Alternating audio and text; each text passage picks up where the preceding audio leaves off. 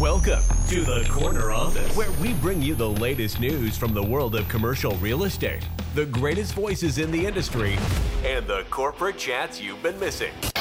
Let's get to it. Today we have Kate, our head of marketing at Galetti, talking to us. Kate is wearing a blue jacket today. Why did you choose to wear a blue jacket? Because you usually steal the show in podcasts. Got you. So, so I thought like a bright jacket. I've broken out of the mold today. I've gone for a black shirt. So, um, You're definitely going to blend into the background. yeah. So, tell us about yourself. So, we, I mean, in the company, we all do our enneagrams. Um, surprise, surprise, you were the intense creative, the four. I can't remember the number. Yeah, intense creative. The intense creative enneagram actually did shock me. The reality is it's a spectrum. So you can be somewhere on that spectrum. Maybe Yeah. you're a little bit more creative, but you still have a lot of logic or So I think for me, the intense creativity just comes with like the way that my brain works. It's not necessarily, I don't know. I don't think it's an external thing. Even the enneagrams. It's weird because actually, like uh, before varsity, I wasn't really tapping into like a creative space. Like I was quite an academic at school. You know, like my subjects were biology, physics, you're and just bringing that out there just Yeah. for the. Okay. Um, but then after school, when I started sort of like experimenting with content creation, that was like my first introduction to creativity. I was worried about what the end of that sentence was going to be, but yeah. Okay. What did you think it was going to be? I don't know. No, no. Um, I think in school it was more like instruments and like group. What do you call it? Team sports and stuff like that. But I never, I never did any design subjects at school. I never did art. Um, so it was, it was actually interesting to end up in this field. But I don't know. I think like my family's very creative. My mom is extremely creative. My sister did design and arts in school, and then my other sister's like super academic. So I think I came in and kind of found the balance between both of them, and that's why I'm where I am now. I'm working, trying to be creative in corporate. So you're a creative corporate, basically. Yes, Okay. exactly. Okay. I'm glad we've covered that. Okay, fantastic. You run a few businesses. Okay. You you are a high energy person. So you know I know this about you. In fact, when we first started talking, you had a whole lot of things on the go. And we're going to talk about the tech as well because basically I'll tell you the first time I met Kate, um, she came in and wowed us with all these tech applications as a typical Gen. Take an iPad to an interview. A Gen Gen Gen Z. Z. What am I? Gen X. Okay. I'm Gen X. No, am I? You are. No.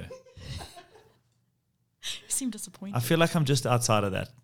I think era. you're a Gen Yeah. Z at heart, to be honest. I've got the grey hair. Anyway, so Kate brought out this iPad and she's linked her emails to all this kind of stuff and she could track our accounts and had all this really interesting stuff. And and so, you know, later I want to talk a little bit about sort of tech applications and also data led marketing because specifically in real estate, data led marketing is so critical because if we're not tracking, and I suppose in all brands and, and all business really, you can't just go marketing. I mean, and I think about you know my dear mother, for example, and she says, you know, I really need someone to you know do my marketing, but she has absolutely no idea what she's that tracking, means, yeah. what she wants to do, what she wants to actually achieve, and you got to set out with these objectives. What are you trying to achieve? Are you trying to achieve more people following you? Do you have an interesting story? How are you engaging with your community, as it were, you know. But all of that leads down to hard data, which is actually trackable. And I can, Kate brought that to our office, and and it was really really interesting. So I want to dive into that later. But how are you able to? Is it the tech that you're able to pull all of this together? Uh, you got different businesses. You got photography. You got a marketing agency. You've got this role. You got a whole lot of stuff going on. I think if it was all, if it required a different brain, like if it was all different things, it would be more challenging. I think one, yes, I use the same tech across everything that I'm doing at Galetti and every other sort of like venture that I'm involved in. But I think it's it's kind of the same brain. And at one like what I learn in one space, I bring into the other. So that's what I think makes it easy is that the one learns from the other and the way that it's structured it's all very integrated and Yeah. it kind of all operates in the same space which makes it easy to move across i think um, but i do think tech plays a massive role because i mean automations one thing i was doing manually three months ago is now an automation so it's kind of just this constant evolvement and learning of how you can do multiple how can you spend your 12 hours in a day Yeah. you know when everyone else goes to bed at seven or whatever then i don't for a couple more hours couple few more I have you. I have you.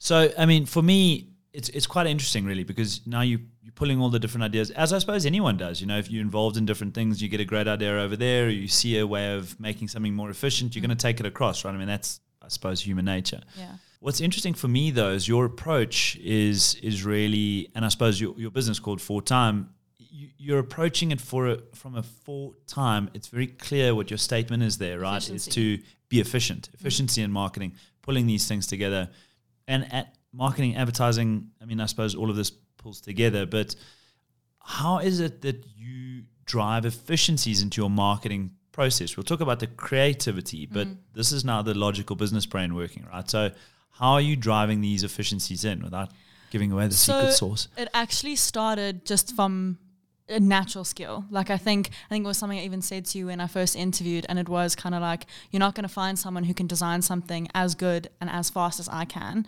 So it was kind of this thing is when I see something, I know what I want to change. I know what I want. If you give me a draft, I can fix it really quickly. So that was kind of where it started. Is that it was a compliment I was getting. It was part of testimonials. It was something that clients were constantly referring to, even from a photography perspective. When I was taking on photography clients, it was how quick I got them the photos afterwards. No one really wants to wait a year for their wedding photos, but everybody does. So when they don't, it's this massive selling point. And then I was getting like, I did their 40th, the child's 18th, then the next child, you know, like it's the same um, clients that keep coming back. Decisive, yeah. Exactly. And it was constantly this this common thread of efficiency, which I then fed into. And I was like, okay, well, if people appreciate it so much, it's really not that difficult for me to get these things out so quickly. So it was how I trained the rest of the team. And then obviously when Vans and I started going into business together, she's very much operations focused.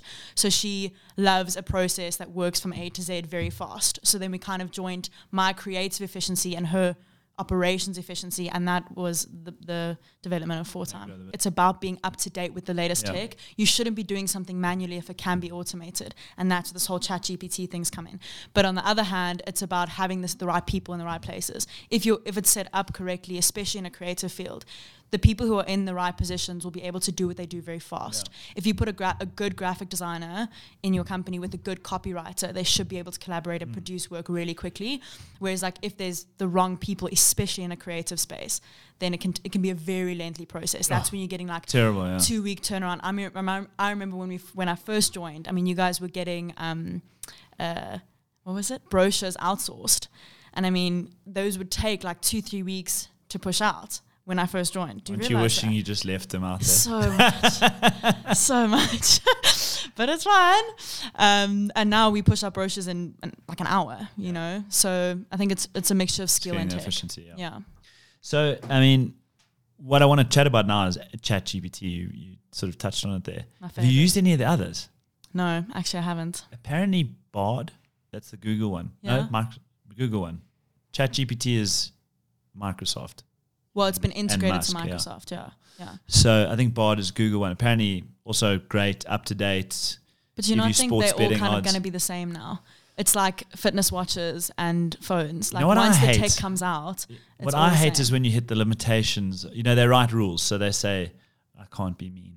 yes, or I can't, I can't have an I can't, I can't have an opinion. Yeah. Yes, that's what it is. I can't have an opinion, and that's a rule because I bet you it can have an opinion, but they've said you can't have an opinion. yeah, No? yeah, ethics. S- Is that what it's driving at? I don't Hundred know. percent. Because who programmed it? Whose whose opinion are we now pulling through? Well, it's the world's general opinion, isn't it? Sourcing data from the entire world. It is, but that's why I can't have an opinion. Because if you ask it for an opinion, it's like give me your opinion on the growth of the commercial real Well, I suppose it's going to be database, right? So it's 60-40, so it's going to go for the 60. Oh, I guess. But then is it just about who's pushing out the more content, the people that are on the 60 or the people on the 40? But That's why I self, but it's self-learning. So We're going to go down such a hole here. I just wanted to have an opinion. John doesn't like things without opinions. I also want it to be mean sometimes. right? Kate, a mean email. It can do that. No, it didn't. It stopped the other day. Really? Yes. I want to talk about influencer marketing, okay? personal branding. Okay? Now, in real estate, so we flicked into, we talked a little bit about marketing. I want to talk about real estate, which mm. is our space. Residential guys are obviously moving way ahead of the commercial guys. Yeah. That's what we're seeing. That's a trend, right? Yeah. The residential guys also have a lot of personal branding. And you've got a lot of influencer marketing coming in. I mean, you know, some of the, the guys that I like following, um, you got uh, DDRE, uh, Daniel Daggers, uh, you got Sahant, Yeah. you got, you know, a couple of guys in that space who are actually doing really, really well with their personal branding, but they've actually turned their business into a marketing business. I mean, we refer to ourselves as an information and marketing Sure. business. They are literally marketing as sort of above all else. Then they've got really efficient deal makers. So I suppose a similar process. They've worked out their efficiency. They've got great Yeah. deal makers that have put them in place, right? Where where do you see that going in commercial? And and, So- and also another question. South Africa's not really picking up that trend that well. I think when it comes to resi and commercial, the biggest difference is that residential, like it's a lot more emotional because it's a home. So I feel like the people that are doing really well online from a residential perspective, it's so easy to sell because you walk into this magnificent home that's been staged, you walk through it and you kind of sell a home. Whereas commercial, you're selling an you're selling an opportunity. You're selling like a story. It's not necessarily like you're gonna come live here. It's like can you actually grow your business here, which is a lot more unattractive in a way. It's a lot more It's factual. utilitarian, yeah. It's Yeah, yeah, it's a and I mean yeah. social media. If you're looking at like an influencer space, it's all about aesthetics. It's all about what you see. It's about grabbing people's attention. So I think from a residential perspective, it's a lot easier to do. It's not impossible to do on a commercial side, but you need to have the right people who know what they're talking about. I think Instagram's also driven a lot of it, right? Because people Yeah. are looking at like, you know, they love following like billionaire It's um, inspirational. brands. I- It's I inspirational. always say like Instagram is for inspiration, TikTok's for relatability, Yeah. and LinkedIn's for networking. The whole thing about personal branding and even influencer marketing, people connect with people. And I think from any business's perspective, and that's also what COVID did. COVID forced businesses to be more real online because everyone was craving this human connection. So the content seemed to shifted has seemed to shift so fast towards like humor and um, like jokes and stuff like that that actually inspire human emotion. Like it's it's no longer just here's our product. Do you want to tap and buy it? Like that's not really doing storytelling. Exactly, it's become a storytelling thing, and it's so much easier to do that through a personal brand than it is through like a brand, especially a massive brand. So I think personal brands have.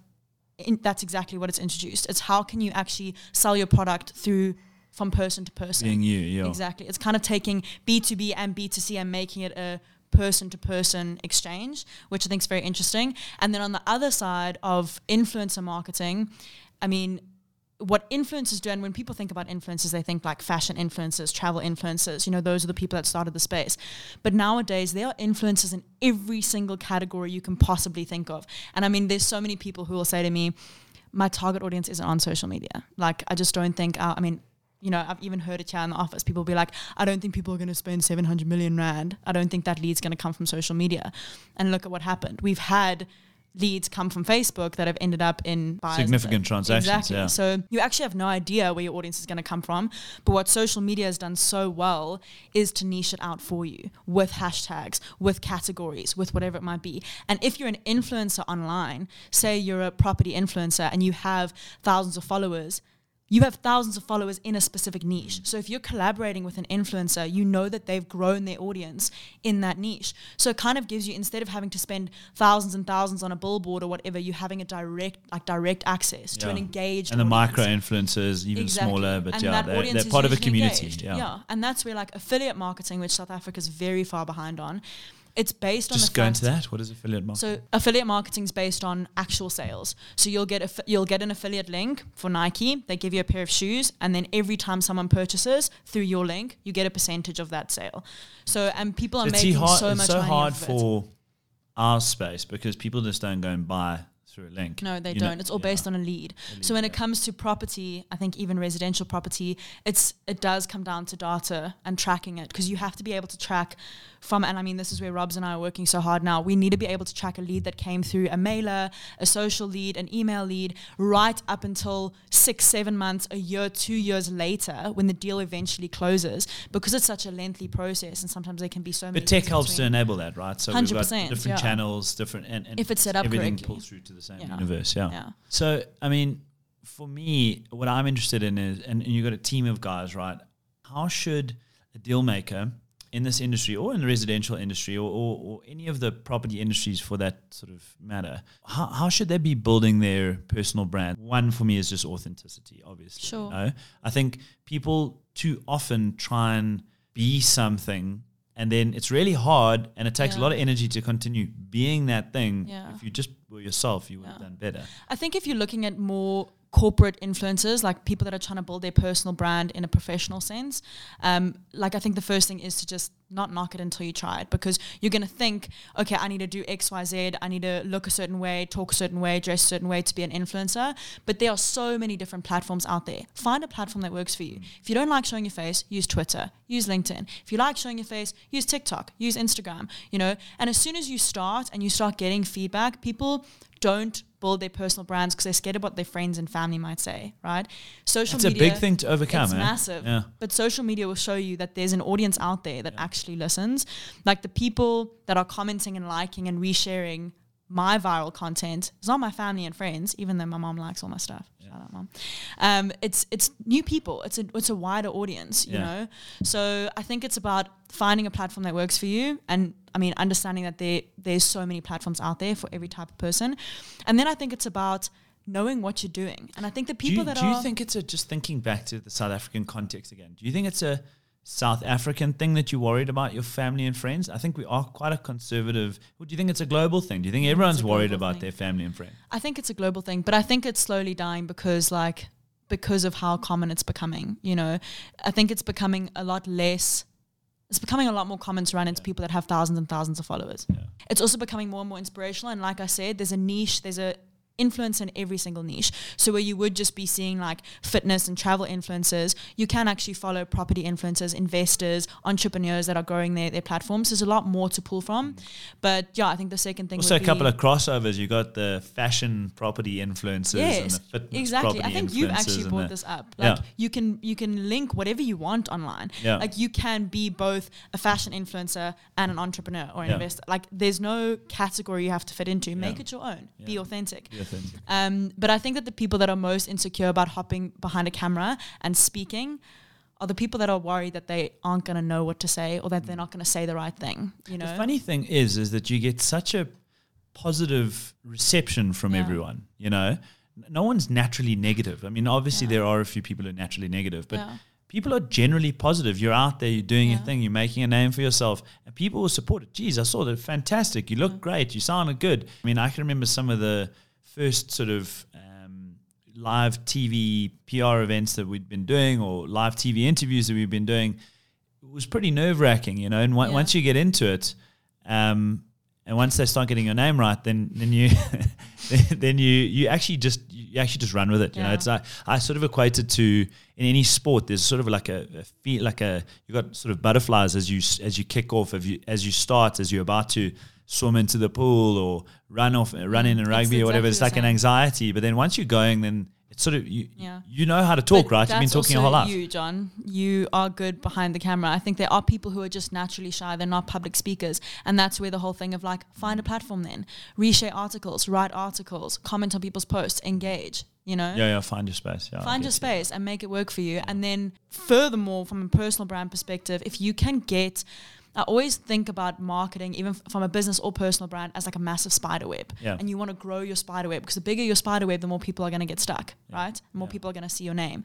So if you're just operating calling and email, when you stop doing that, your personal Yeah, we, we call it your sphere your sphere of influence. Yeah, Exactly. yeah. The second you are just posting once on Instagram or posting once on LinkedIn, resharing an article, you can stop sending emails and you can stop calling, and that thing might just carry on working for you in the background. So it's about, you know, like waking up. I woke up yesterday and one of my videos from another client started going viral, and someone commented on that video and said, "Is this the Galetti chick?" Question mark Really? they were like, "Is this the at Galetti chick?" And I was like, "It keeps on serving you. Like it, your brand keeps going for Amazing, you, yeah. even when you go to sleep." And that's the value of social media. And the biggest mistake people make is assuming that their target audience isn't on there or that they won't drive value, value from it. You have no idea where your target audience is going to come from these yeah. days. More people you talk to, the more people you know. Exactly. Alon uh, always says, you know, you, you work until you no longer need to influ- uh, introduce yourself. Yes. Uh, and that's actually such a good way of thinking about it. Like, Mm. you're going to meet a lot of people, even though you're not necessarily meeting them, but you, your sort of um, sphere of influence, as it were, Exactly. increases. Yeah. And it's also there's a trust and credibility aspect. Like when people Google a business to like see what their five star rating is on Google, their reviews. It's the same with the personal brand. Yeah. If someone's gonna come into the office and they Google like Galetti and your name pops up on a business day article and they walk in and they see you with a cup of coffee. Far more credibility. Yeah. hundred percent. It's it's actually inspirational. You walk in, you're like, oh my goodness, like this person was just, you know, Tell me something. Do you think that? I mean, I I understand your style very well, and you know, if I happened upon another brand that you're working on, do you think I'd pick up your style? yes. Yeah, really. I definitely have like a common thread, especially from a social perspective. Like I personally don't have massive followings like of my own. I operate through the brands that I work with. But you'll definitely recognize a very similar thread. There is humor, there is like a casual slash professional element to mm. it. And then there's like this background of like fashion and style that people always seem to pick up, but I've never actually focused on.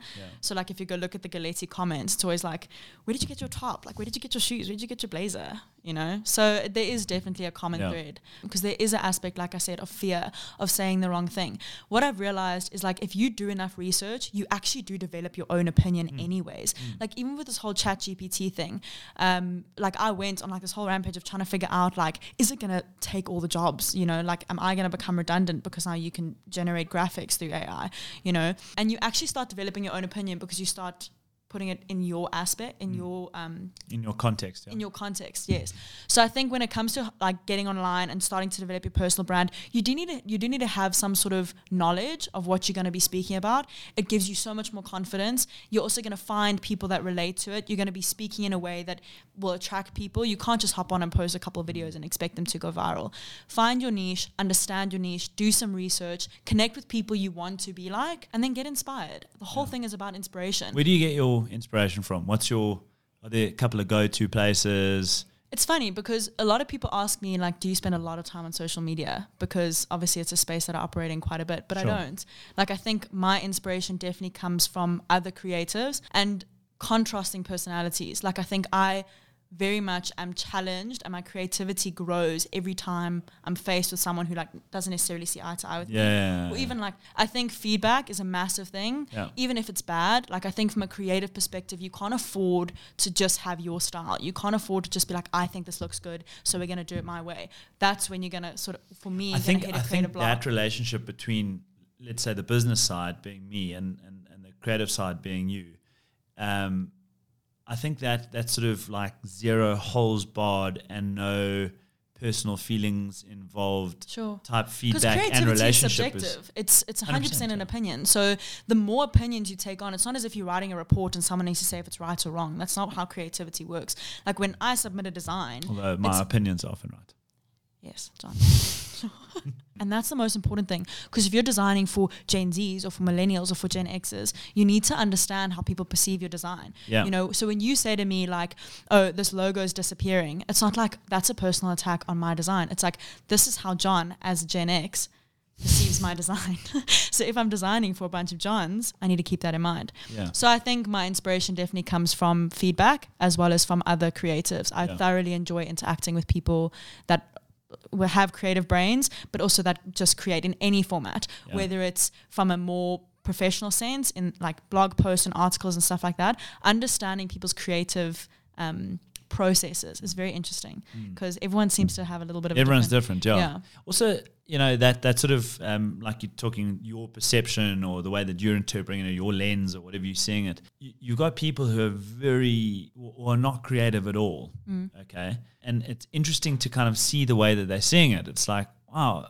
okay, now I've got to really sort of change the mm. way that I'm explaining it to you or whatever it is, and then the very creative and everything in between, right? But I, I, I think the way that I certainly like to work is when coming up with ideas with just come up with all the ideas, have a completely unburdened, unchecked, mm. non thought about sort of session where you just write everything down, you come up mm. with every sort of idea that you can.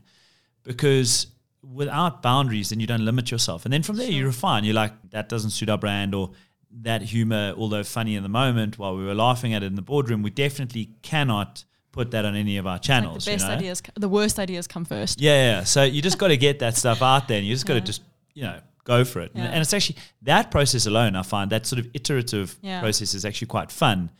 And then it's the interesting part is that what you take from there, you actually need to take that and then put it together. That's the so for me, I love coming up with ideas. I can be creative in that space.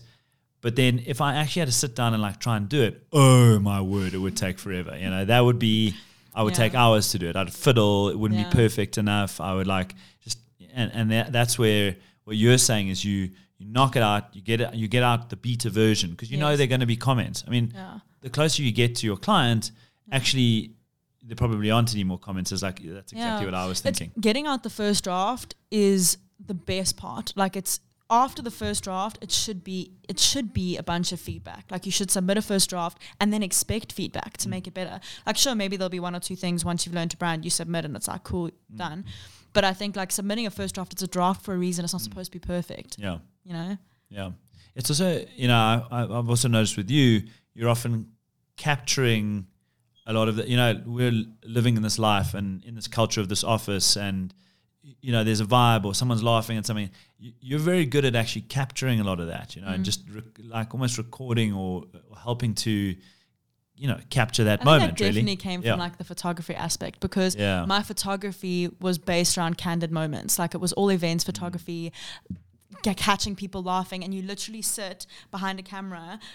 It's quite creepy. Watching people and waiting for them to smile, and then you capture that shot. So when they look at their photos, everyone was so happy that day. Yeah. You know, everyone looked so beautiful that day, but you're waiting for that moment. So from an office perspective, like if I walk, and I mean, I'm sure you've seen me before, you'll be sitting on a couch and like the sun will be coming through and hitting your shoes or something, and I'll be like, that's a Ta- good shot. take it, yeah. Yeah, it's about waiting for those candid moments and then, and then actually capturing them because you can walk around with the phone the whole day and not know which. You can take a thousand photos, but it'll be the one or two that you're actually good you know, at. it's the one time that I feel under pressure. You know, we got we got live TV, we got whatever podcasting, we're presenting in front of a lot of people, talking to clients, whatever it is. But it's when you see Kate walk past the boardroom and then reverse slowly with a camera over the face like glass. I'm like, hold the pose, hold the pose, hold the pose.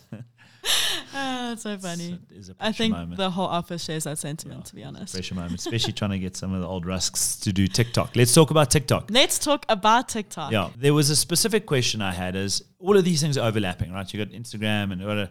Now, commercial real estate. You're probably thinking TikTok. To be honest, I don't really get it. If I'm honest, I keep trying to go on it and fumbling around and getting some really boring stuff that I don't want to look at. My algorithm's clearly wrong, or I'm not. Log- I don't know what it is. I just can't get into it. I can't get the process right. So there's a there's an example of that's my perspective. But the TikTok people don't feel too bad about themselves.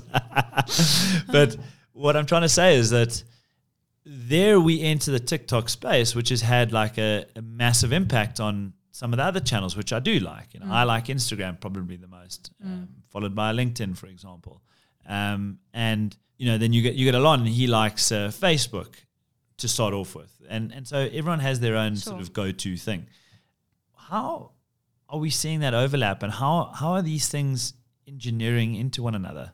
We spoke a little bit about COVID and how COVID ch- kind of changed the landscape of marketing. And I think TikTok really boomed during COVID. That's when it started like just gaining so much traction. And I think the reason why TikTok gained so much traction was because it was this element of relatability and humor.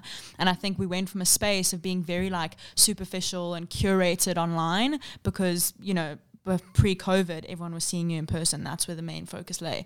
Then COVID hit, and everyone was like deprived of human contact. And then TikTok launched, and it was like this very raw platform where people were just telling their stories, their mundane lives, and making that aesthetic. So it became a very relatable platform, right? Just from a personal aspect. Then brands started catching on, and like I think one of the first brands was Duolingo. Mm-hmm.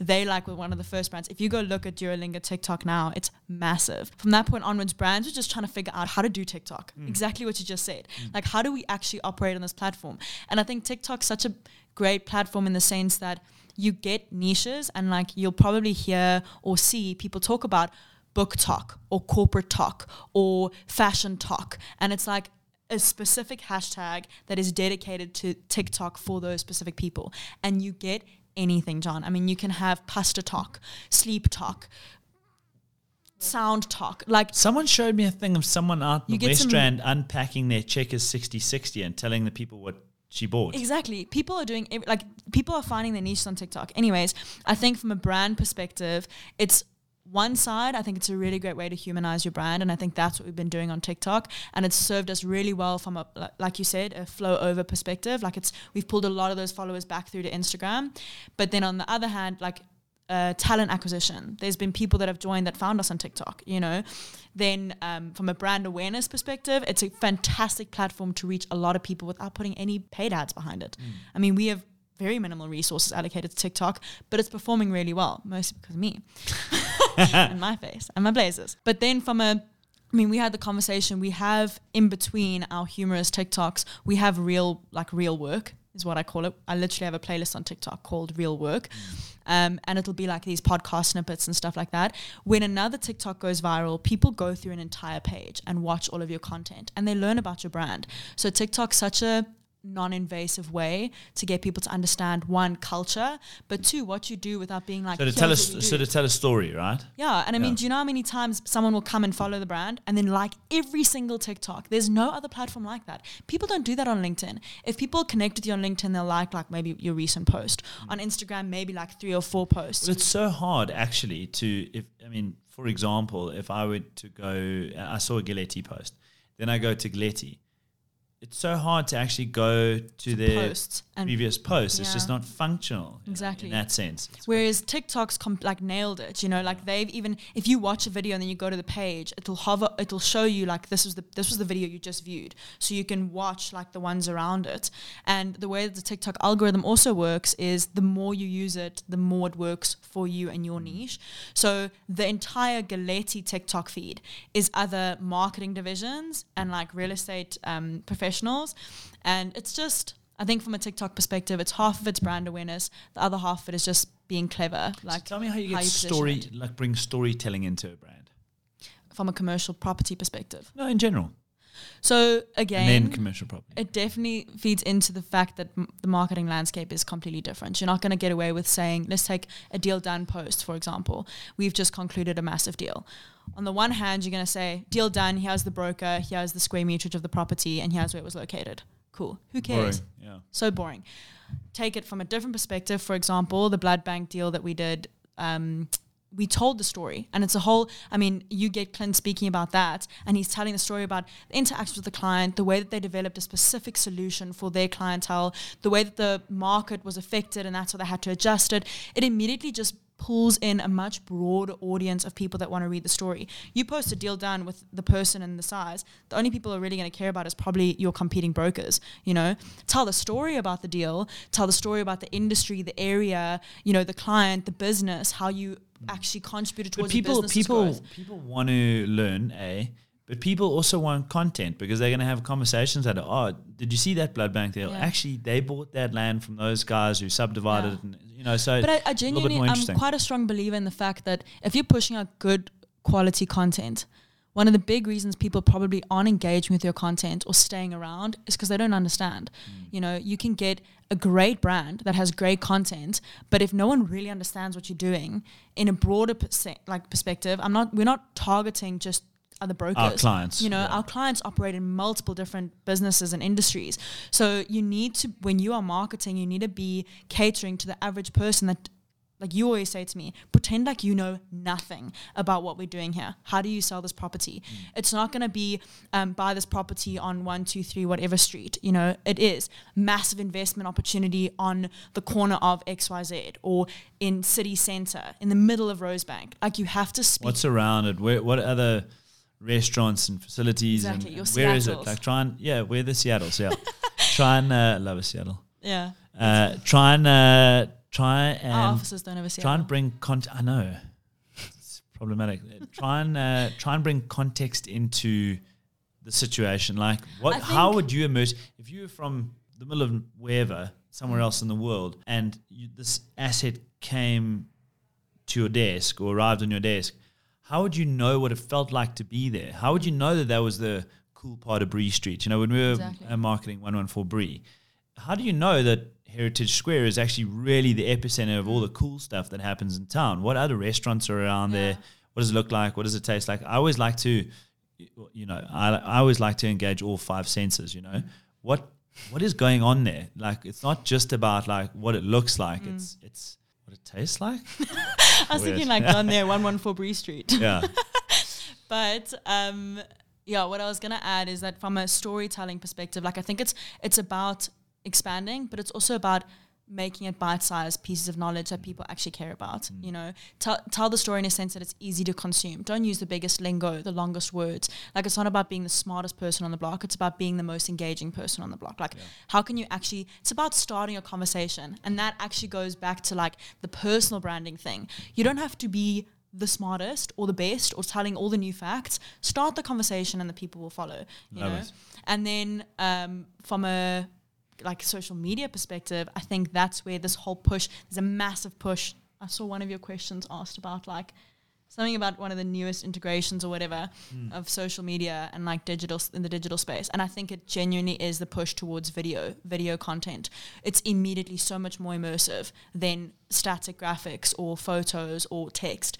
So from a property perspective, I think that is massive and utilizing the video element of it is is big. And even from telling a story, it's hmm. so much easier to tell a story through a video than it is to try and explain it. And I don't think anyone's graphic. really doing it. The Resi guys, Resi guys are doing it very well. But they're doing it in the sense of like walkthroughs and actually seeing the property. It's a bit harder with commercial property because you could walk through a building, might be a redevelopment site. How do you? I mean, that's not very. No, but I suppose same in Resi. But I, I think the main difference Yeah. is, and this is a structural um, element of the actual industry.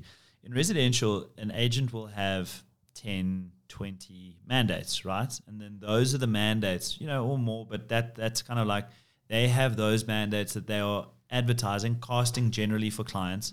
Those clients will then phone them, but there are, mil- there are millions of clients in South Africa. They'll see an advert and then they'll phone them on that piece of stock. So they have limited stock, unlimited clients. Yeah. In commercial, you have unlimited stock, limited clients. Yeah. It's the other way around. So now a broker will have hundreds of pieces of stock.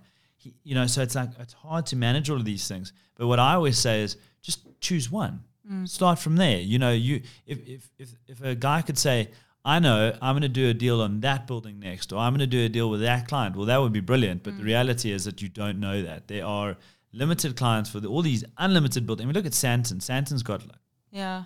hundreds of offices that are available, you know. Which one should I choose to do the video? Just choose one. Choose any of them. Just you somewhere. know. Um, and then walk around and say something cool, you know. Flick your hair a few Yeah. times. Awesome. Kate, it was brilliant chatting to you. Um, a lot of insight there. I love it. I love working with you. I think you've got a really great creative mind and, and you do things quickly, which is my preference, you know. So- Thanks, Don. So, Thanks yeah. for having me. It's great to be on my podcast. Lovely. Thanks. Bye.